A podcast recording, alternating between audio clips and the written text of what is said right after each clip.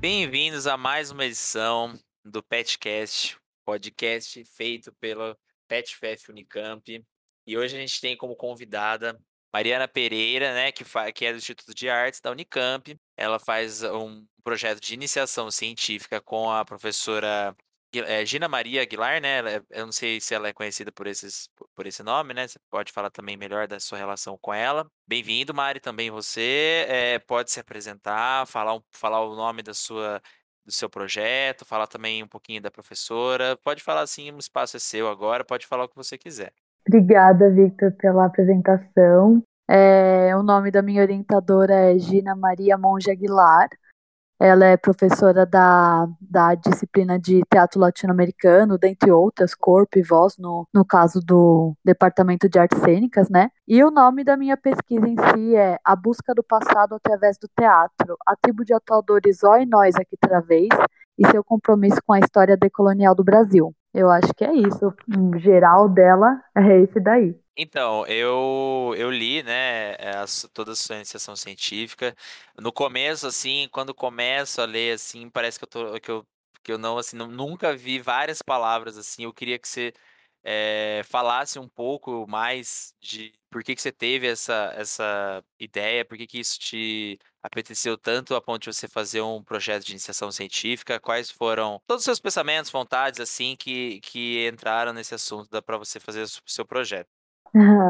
Acho que quando você fala de palavras difíceis, você está falando dos termos decolonial e essa coisa toda, né? Tô errada? Não, é exatamente isso. É assim, de primeira, eu vou entendendo pelo contexto e tal, lendo, mas assim, de primeira eu falei assim, nossa, não estou entendendo nada. Quando eu, quando eu bati o olho, foi a primeira sensação que eu tive. É, então, essa minha pesquisa ela articula com a decolonialidade, a história e o teatro, né? É, então, a minha sensação, a primeira, o motim da minha pesquisa, digamos, ele surgiu de um ensaio científico do, da matéria de teatro latino-americano, exatamente é, ministrada pela Gina. É, e desse ensaio eu já tinha uma questão muito forte entre essa, esse gosto por um teatro que tratasse da história do nosso país, né? Só que ao mesmo tempo eu pensava já em, nessa questão decolonial, né? Sem entender de fato que era o decolonial e que no final foi a área de pesquisa que abrangeu tudo que estava na minha cabeça, sabe? É, mas esse termo decolonial ele tem a ver com formas é, que o nosso passado, né, que intervém ainda no nosso presente, formas opressoras, né, digamos. Então, quando a gente, fala de decolonial, a gente está falando de descolonização.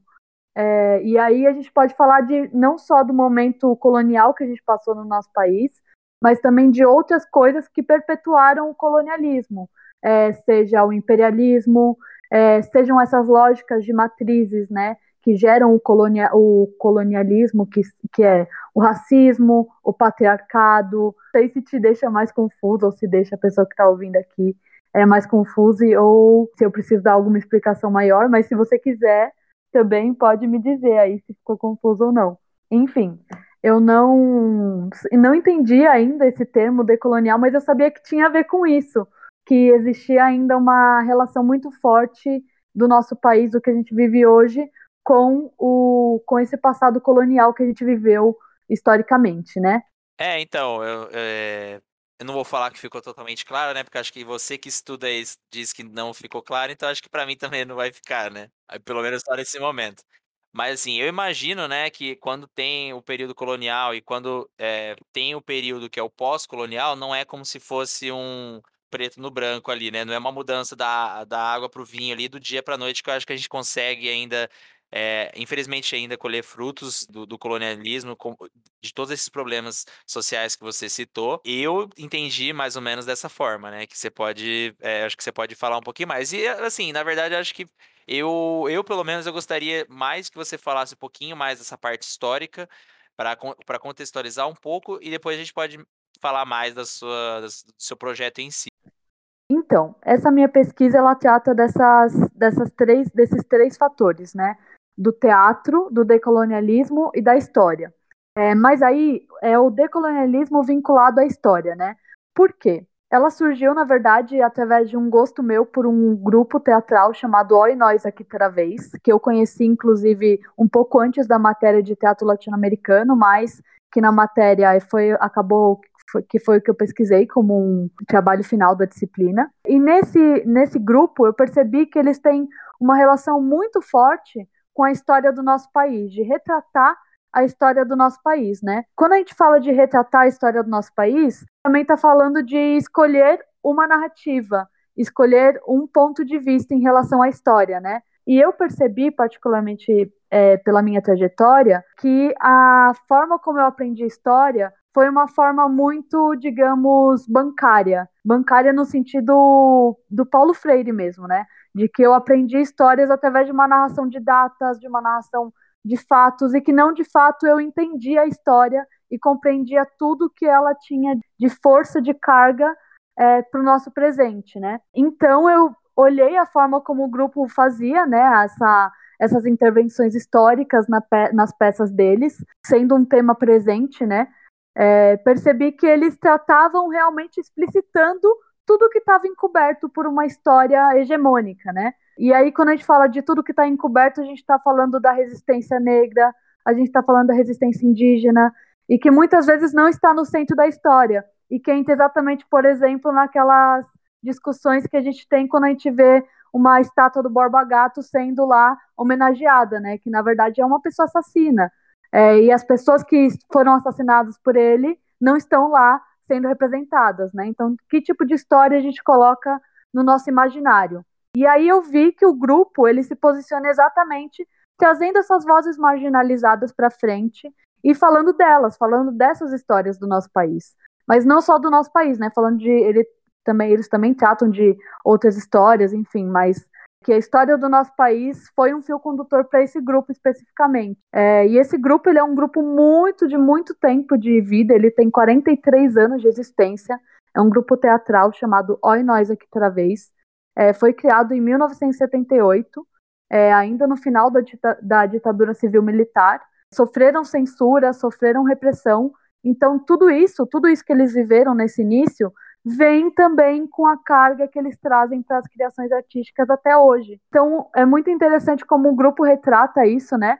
É, escolhendo um lado da história de fato. Então, quando eles retratam, por exemplo, a ditadura civil-militar, que é o caso dessa peça que eu estudo nessa pesquisa, eles retratam se posicionando diante da história. É, e isso sempre foi uma coisa que me deixou muito assim com vontade de estudar mais e com vontade de entender, né, a forma como eles faziam isso e como a gente pode, como o teatro pode ser potente para a gente pensar na história do nosso país. E eu acho que assim, eles, é, é, por eles serem um grupo teatral, eu acho que eles têm muitas, é, muitas peças, né? Que eles trabalham. E eu queria saber por que, que você escolheu essa especificamente, porque não foi. Eu, eu não sei também se tem outras desse tema, ou por que foi essa que você escolheu. Eu gostaria que você falasse um pouquinho mais dessa, do porquê dessa sua escolha. O nome da peça que eu escolhi é O Amargo Santo da Purificação é uma visão alegórica e barroca da vida, paixão e morte do revolucionário Carlos Marighella. É, essa peça ela tem esse longo subtítulo mesmo, tá? É, é uma alusão aos cordéis também, que tem longos subtítulos. E essa peça fala exatamente dessa pessoa, que é o Carlos Marighella. Eu não sei se vocês conhecem Carlos Marighella, é, mas é uma pessoa que tem várias repercussões em cima do nome, em cima desse nome, né? Enfim, e essa, essa pessoa é uma figura histórica, né? E eu queria tratar dessa questão de como a gente coloca um fato histórico no teatro e o que, que pode ser gerado através dessas representações históricas, entendeu? Então, é, eu percebo que eles tratam especificamente nessa peça de uma figura histórica que para mim representa muitas coisas. Já no meu imaginário já vinham algumas coisas em relação a, a esse nome. E eu queria entender o que, que eles retratam, de que forma eles retratam e de que forma eu já olhando aquela peça de antemão antes mesmo de fazer a pesquisa, eu entendia que existia alguma relação ali com o decolonialismo, com essa lógica de tratar da história marginalizada do nosso país, dessa história que não está retratada em, em grandes estátuas por aí, entendeu? Na nossa cidade.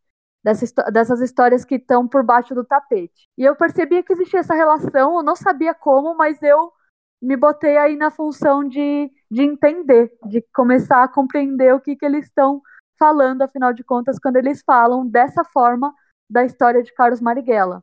No começo, eu achava que eu iria pesquisar como eles retratavam as ditaduras nessa peça especificamente, né?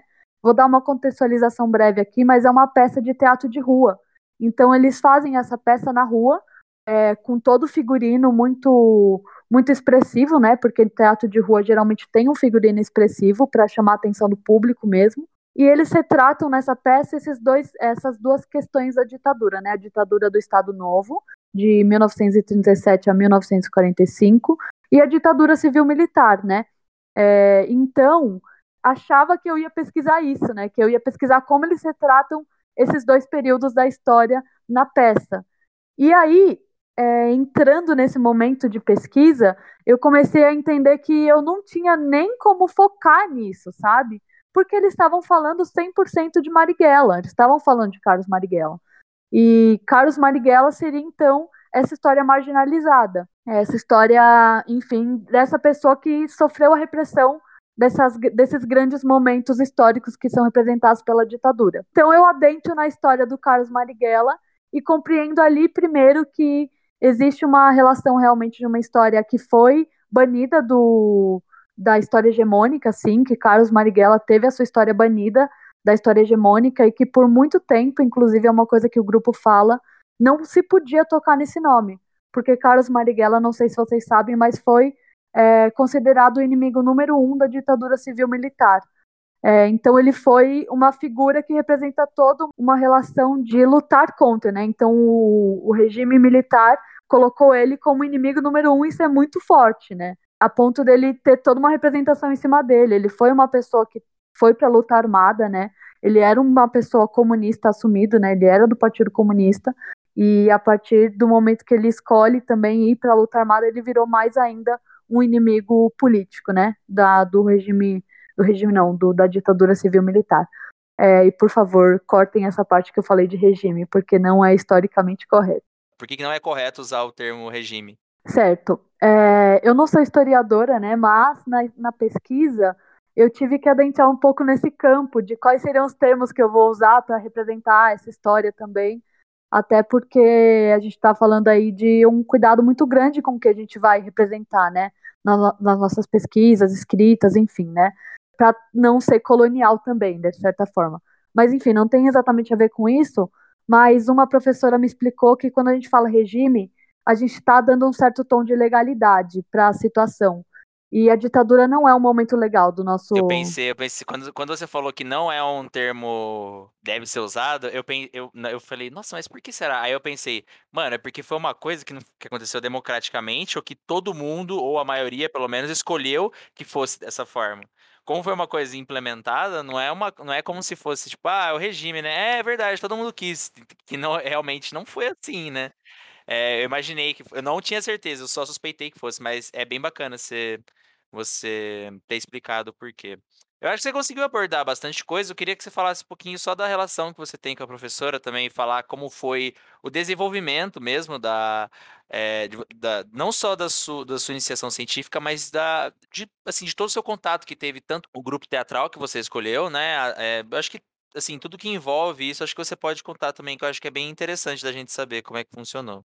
Ai, a minha relação primeiro com a minha orientadora, né? É muito, é muito interessante isso, porque uma relação com o orientador muda tudo, né, numa pesquisa.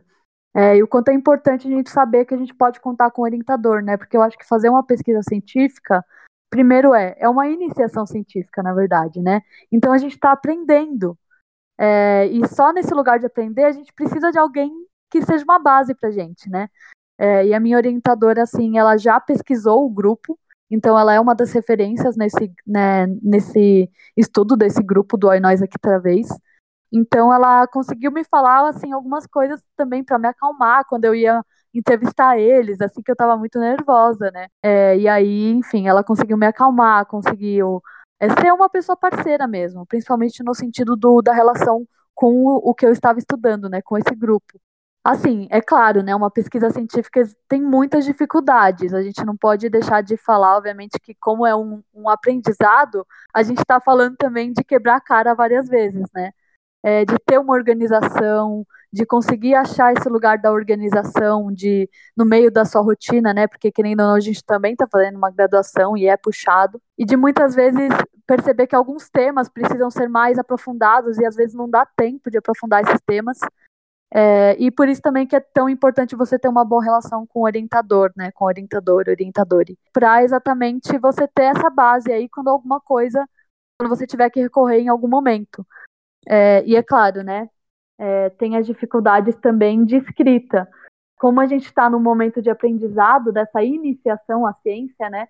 A gente também tem que, tem que aprender a escrever, a, a compreender tudo isso que a gente está pesquisando e conseguir sintetizar as ideias no papel, né? E isso é uma dificuldade assim extrema, pelo menos para mim foi uma grande dificuldade. Eu, até hoje eu acho que eu falo muito melhor da pesquisa do que escrevo. E aí é claro que isso é prática, o tempo vai é, dizer tudo, tudo mais, mas com certeza faz toda a diferença você se colocar nessa situação de aprendizado, né? Fazer uma iniciação científica para mim é muito nesse lugar de você aprender a, a lidar com todas essas essas ferramentas acadêmicas de conseguir se comunicar, de conseguir devolver algo para a sociedade, é claro, mas também, se você não gostar do tema que você está pesquisando, é muito difícil, é muito fácil você perder a, a vontade de fazer, sabe? E falando especificamente agora de fazer pesquisa na pandemia, por exemplo, é, eu percebo que o tema que eu escolhi é um tema que me, me é muito eu tenho muito carinho por ele, assim, eu tenho muito carinho pelo grupo, eu tenho muito carinho pelas histórias que eu descobri aqui ao pesquisar a vida de, de Carlos Marighella, né? É, eu tenho muito carinho por tudo que eu, que eu toquei nessa pesquisa, assim. E no meio de uma pandemia, escolher alguma coisa que te dá um prazer, que te dá uma sensação de estar viva, né? É, foi uma coisa fundamental para mim. Escolher esse grupo, a, a abertura do grupo para me receber, para fazer essas entrevistas também, foi uma coisa fundamental para me manter sã no meio dessa, desse caos todo que a gente está vivendo, né? Então, assim, posso dizer que essa relação com a, com a orientadora, com essa. que era, de certa forma, uma relação de amizade, assim, né? É, eu também compreendi as coisas difíceis que ela estava atravessando, assim como ela também compreendia as coisas difíceis que eu estava atravessando, assim. Foi muito bom também ter essa abertura no momento de caos, ter alguém que te olha assim e fala, olha, não, é, vamos lá, vamos pegar o fio da meada, o que, que você está falando aqui? É, e ao mesmo tempo ter esse lugar, essa outra base que é você gostar muito do que você está pesquisando, né?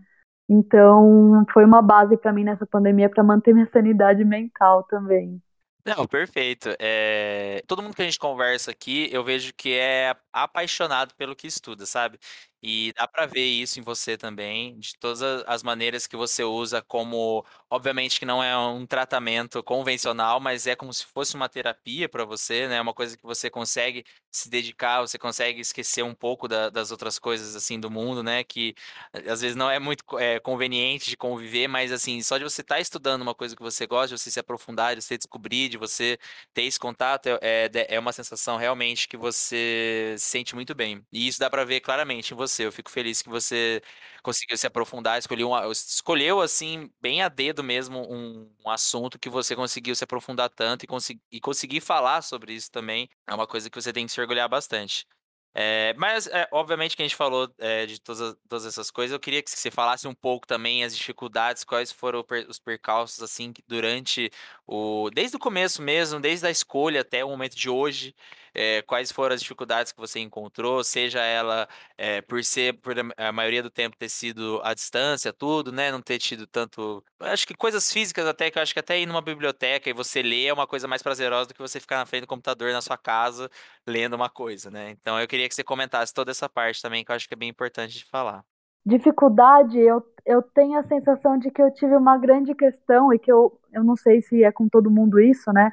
De compreender a minha forma de, de aprender esse, esse tema, né? De aprender sobre esse tema e lidar com todo esse conhecimento que já existia sobre o assunto, sabe? De pegar artigos e tudo isso. Acho que tem a dificuldade, obviamente, de estar longe da biblioteca, mas eu fiz, um, eu fiz uma coisa também que, quando eu comecei a pensar nessa pesquisa, é, na primeira semana de aula do, de 2020, eu já estava com, com ela no pensamento, assim, então o que eu fiz foi ir na biblioteca e pegar os livros que tinham a ver com o grupo que eu estava pesquisando.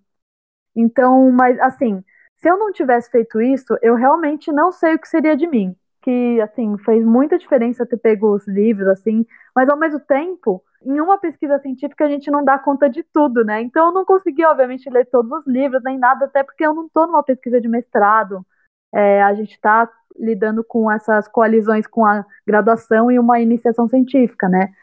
É, e ao mesmo tempo eu comecei a perceber o quanto eu lido melhor com essas com esses aprendizados que vêm de formas não tradicionais, né?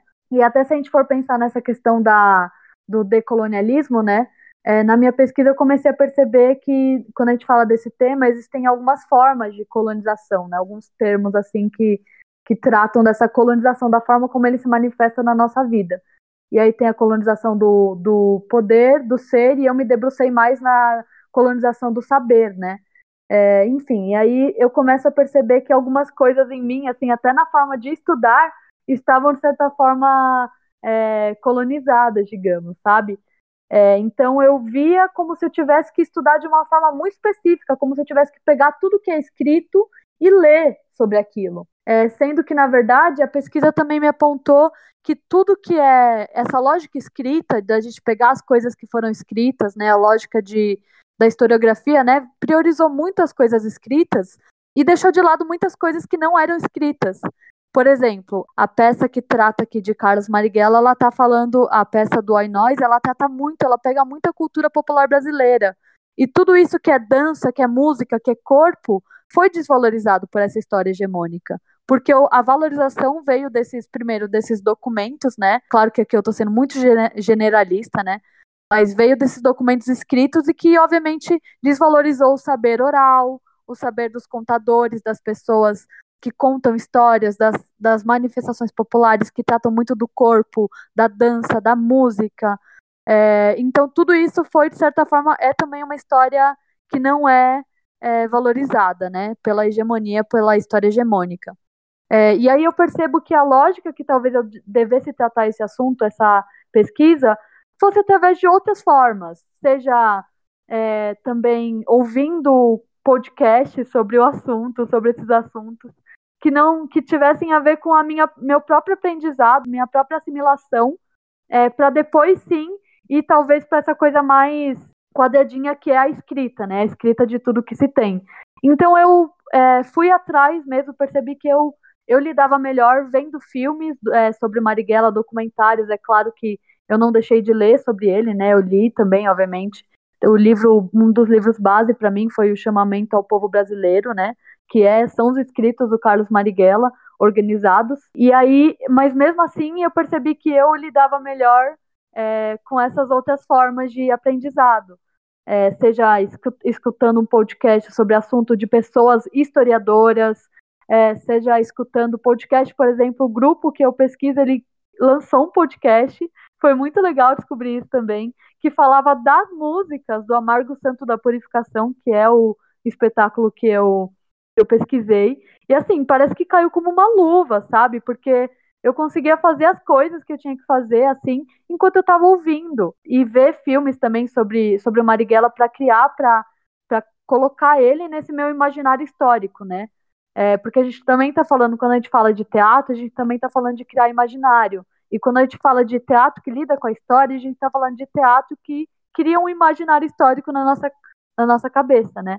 Enfim, é, não sei se eu respondi essa pergunta exatamente, mas eu acho que eu falei mais das facilidades, das coisas que eu encontrei no caminho que me fizeram aí seguir adiante, de compreender o tema e tudo que eu estava estudando, é, mas também, né, a dificuldade de pegar as coisas escritas e ter uma concentração, assim, porque exige muita concentração nisso, e eu acho que no momento que a gente está vivendo, a concentração mental ela, ela fica um pouco mais complicada, né? Mas é isso, para ler, para mim, foi muito complicado. Ler, sentar de fato e para ler o tema do que eu estava pesquisando, quando era alguma coisa muito, digamos, cabeçuda, né? Temas, é, artigos históricos que não tinham aquela coisa que você falou, né? Termos que eu não conhecia, foi muito mais complicado para mim. E eu sempre recorria a coisas mais é, audiovisuais, as coisas auditivas que fossem produzidas por historiadores, historiadoras, para conseguir construir esse meu imaginário histórico sobre os assuntos. Eu queria, acho que a última coisa que eu queria te falar antes da gente encerrar era, eu queria falar sobre o que você conseguiu encontrar não é nem o que te motivou, mas assim, qual, é, qual foi a resposta que você conseguiu encontrar na sua iniciação científica? Se você tivesse que resumir mesmo o seu, seu projeto todo e falar assim, ó, oh, galera, eu estudei isso por tanto tempo e eu descobri tal coisa. Tipo, assim, a coisa mais sucinta que você possa que você possa falar. Dê uma boa resumida no que você encontrou, que você conseguiu de encontrar em relação à resposta, o que você pode devolver assim para o público é, em relação ao que você fez da sua iniciação científica. Certo. Dando uma breve contextualizada aqui para quem está ouvindo, eu pesquisei essa abordagem, né, do Oi Nós Aqui Travês, que é um grupo gaúcho é, de Porto Alegre, ao abordar fatos históricos, né? Eu pesquisei que tipo de abordagem eles faziam ao abordar fatos históricos, mas já entendendo que a forma como eles faziam tinha relação com uma abordagem decolonial da história, né? Uma abordagem decolonial, e aí eu discorri sobre isso na minha pesquisa, é, para tentar entender o que seria esse termo, né? História decolonial, o que seria vincular uma, a, o sentido amplo da história com o sentido amplo do decolonialismo, né? Com esses dois fatores é, e que se representam aí nessa peça que eu pesquisei, que se chama Amargo Santo da Purificação, uma visão alegórica e barroca da vida, paixão e morte do revolucionário Carlos Marighella, que eles contam justamente, né, nessa peça, é uma peça de teatro de rua, eles contam exatamente sobre a vida de Carlos Marighella, que é esse homem que nasceu em 1911, é um homem negro, é um homem que entrou no Partido Comunista, é um homem que tinha muito amor pelo carnaval, é, por toda essa manifestação popular, né, pela, pelas manifestações afro-brasileiras, e entender também de que forma eles representavam, ou nós aqui talvez representava essa história. E se eu pudesse falar aqui de alguns resultados que eu, que eu encontrei nessa nessa pesquisa, nossa, na verdade foram muitos resultados assim pequenininhos, desde aquelas análises, né? Porque eu me baseei nessa análise do espetáculo para tentar organizar, para tentar entender né, esses símbolos que eles utilizam nesse espetáculo, como eles retratam é, as, as fases e as, e as coisas que o Marighella passou na vida dele, né? E a, acho que o principal que eu entendi desse espetáculo é primeiro dessa reumanização da figura histórica, né? Quando a gente fala de Carlos Marighella, eu pesquisei também sobre essa questão da história única, que para mim tem é, uma relação, uma certa relação aí com uma com uma história hegemônica, né? Quando eu pesquisei Carlos Marighella, eu comecei a, com, a compreender que ele era é, uma pessoa com vários adjetivos sobre ele aí na mídia. Então, quando você coloca lá no Google Carlos Marighella, ou coloca até mesmo do filme do Wagner Moura, que vai estrear é, em 4 de novembro, que foi censurado, inclusive, pelo nosso atual governo, desgoverno, Pois é, então, gente, o filme, Car... o filme Marighella, do Wagner Moura, foi censurado pelo nosso atual governo, e isso repercutiu na mídia, trazendo várias questões que foram muito propícias para analisar essa figura histórica, né? Então, quando eu pego essa, essa questão da história única, né, que é um termo traçado pela Chimamanda Adichie, que ela fala de, do perigo de uma história única, a gente está falando aqui dos estereótipos que existem em torno de, alguma, de algum fato, né? De algum fato, e no caso aqui eu vinculo a um fato histórico. Quais estereótipos que o Marighella recebe? E aí eu compreendo que existem estereótipos sobre ele e que o Oi Nós pega, é, e que esses estereótipos aqui é, são coisas que deixam a figura e a pessoa em si muito rasa, né? É, e a história hegemônica, sendo uma narrativa de fatos e datas, priorizando principalmente essa lógica, né, de uma narrativa temporal, de datas, de fatos, ela tirou a humanidade dessas figuras, dessas pessoas, né? E o Oi Nós, quando vai retratar o Carlos Marighella, eles reumanizam essa figura, trazendo o lado humano, os gostos, a vida, tudo que ele fez, até antes mesmo de entrar no Partido Comunista. O Marighella, antes mesmo de, de ser guerrilheiro, né, de ser uma pessoa que lutou na luta armada, de ser uma das maiores figuras, né, que representa essa, essa luta armada, né, contra a ditadura civil-militar, é, eles representam ele através da sua ancestralidade, da ancestralidade negra que ele tem, da mãe dele, Maria Rita, do pai, Augusto Marighella. é, representam ele através dos seus gostos pela cultura popular. É, e tudo isso, para mim, é muito simbólico, assim, de toda uma história que foi apagada é, pela lógica hegemônica e que eles fazem questão de colocar à tona é, à frente para tratar, inclusive, das ditaduras do nosso país, trazendo assim a ancestralidade brasileira assim para frente para tratar desses momentos de repressão também. E mostrando também, eles denunciam essa lógica de apagamento histórico, né? É, quando eles fazem essa peça e quando eles colocam todos esses símbolos e que são símbolos também muito fortes da cultura popular brasileira. É, um último momento da peça, por exemplo, eles, eles trazem um, uma inversão de símbolos, né, que tem a ver, inclusive, com a lógica do carnaval, dessa questão de inverter o cotidiano, né, dessas grandes massas que chegam na rua, que geralmente eram um lugar de passagem, ocupam essa rua e fazem uma festa, assim, invertendo completamente o sentido cotidiano daquele lugar, né. É, eles pegam, por exemplo, e fazem uma coisa muito, muito bonita, assim, que é um dos momentos mais emocionantes da peça, onde eles fazem uma, um clamor pela abertura dos arquivos da ditadura, né? Pela verdade, eles querem a verdade dessas vítimas desse momento, né, muito repressivo no, da nossa história. Então eles fazem uma representação de confetes. Eles pegam o nome de pessoas desaparecidas políticas a partir do momento que eles retratam a morte do Marighella, né? Eles retratam o assassinato dele e eles pegam a, eles terminam abrindo um, ar, um arquivo da ditadura uma representação, né, num carro alegórico.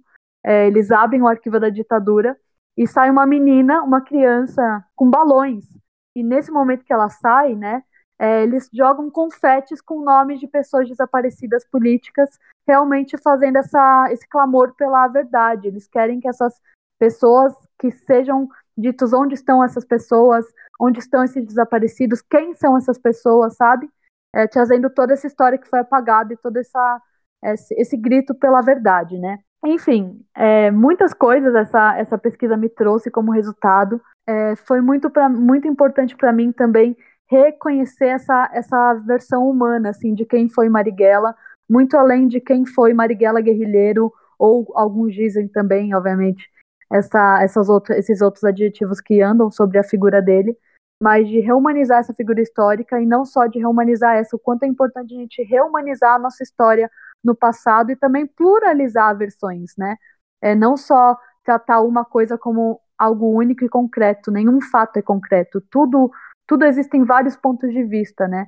E o Oi Nós acho que retrata isso muito bem na, na peça deles, assim. É, eu não sei se, se eu faço isso, eu estava até pensando em ler um poema do Marighella, até para tentar é, convidar as pessoas que estão ouvindo a conhecer, né, os poemas que ele teve, porque a base da peça do Oi Nós são os poemas do Marighella. E é muito, é muito legal também entender que o Marighella, que é essa pessoa que eu tinha também muitos estereótipos sobre ele antes da pesquisa, é essa figura humana que se levanta através dos poemas, que é uma visão sensível de quem ele foi, dele mesmo falando dele mesmo, e também dele mesmo falando da situação do nosso país. Então ele retrata toda essa situação das ditaduras de uma forma muito sensível, né? É, eu pensei até em cantar, porque eles eles musicam os poemas do Marighella e isso é a base do espetáculo, né? Eles pegam esse, esses poemas do Marighella, eles é, fazem música com esses poemas através de ritmos da cultura popular brasileira, da cultura afro-brasileira. Eu vou cantar uma música que eles fizeram do, do, de um poema chamado Liberdade, de Carlos Marighella. É, esse poema foi escrito no Presídio Especial, quando ele foi preso na ditadura do Estado Novo, Carlos Marighella ficou preso acho que seis anos, se não me engano, tá? Não tem esse fato aqui de cabeça, mas qualquer coisa eu dou uma olhada. Mas digamos aí em volta de seis anos, quase todo o momento da ditadura do Estado Novo de Getúlio Vargas, ele ficou preso e ele escreveu esse poema no presídio especial em 1939. É, o nome desse poema é Liberdade. Eles cantam esse poema através de samba enredo. Então imaginem que tem um surdo fazendo assim. Aí o poema é cantado assim: Não ficarei tão só no campo da arte e ânimo firme, sobranceiro e forte. Tudo farei por ti para exaltar-te serenamente, alheio à própria sorte para que eu possa um dia contemplar-te, dominadora, em ferve do transporte.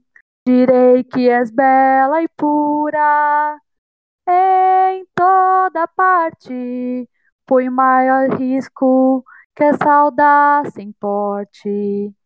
Queira-te eu tanto e de tal modo em suma, que não exista força humana alguma, que essa paixão embriagadora dome, e que eu por ti se torturado for, possa feliz indiferente à dor, morrer sorrindo ao murmurar teu nome.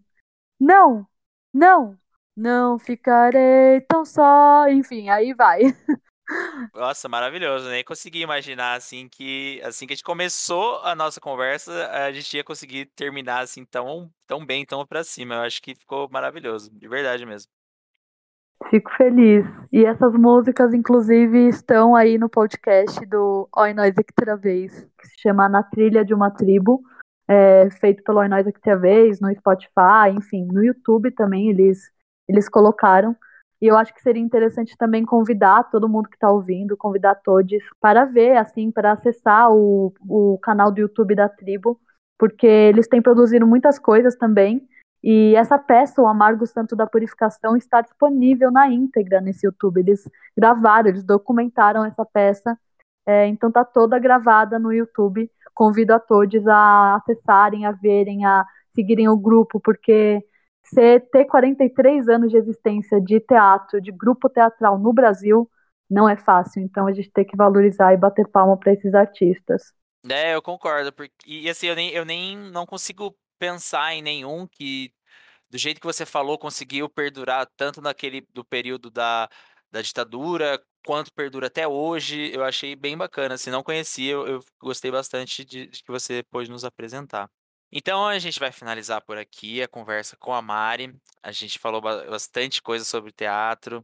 Ela faz uma iniciação científica muito bacana. Ela, cons ela conseguiu falar tanto da trajetória dela quanto do, da iniciação científica dela que, que, ela, que ela produziu durante a graduação.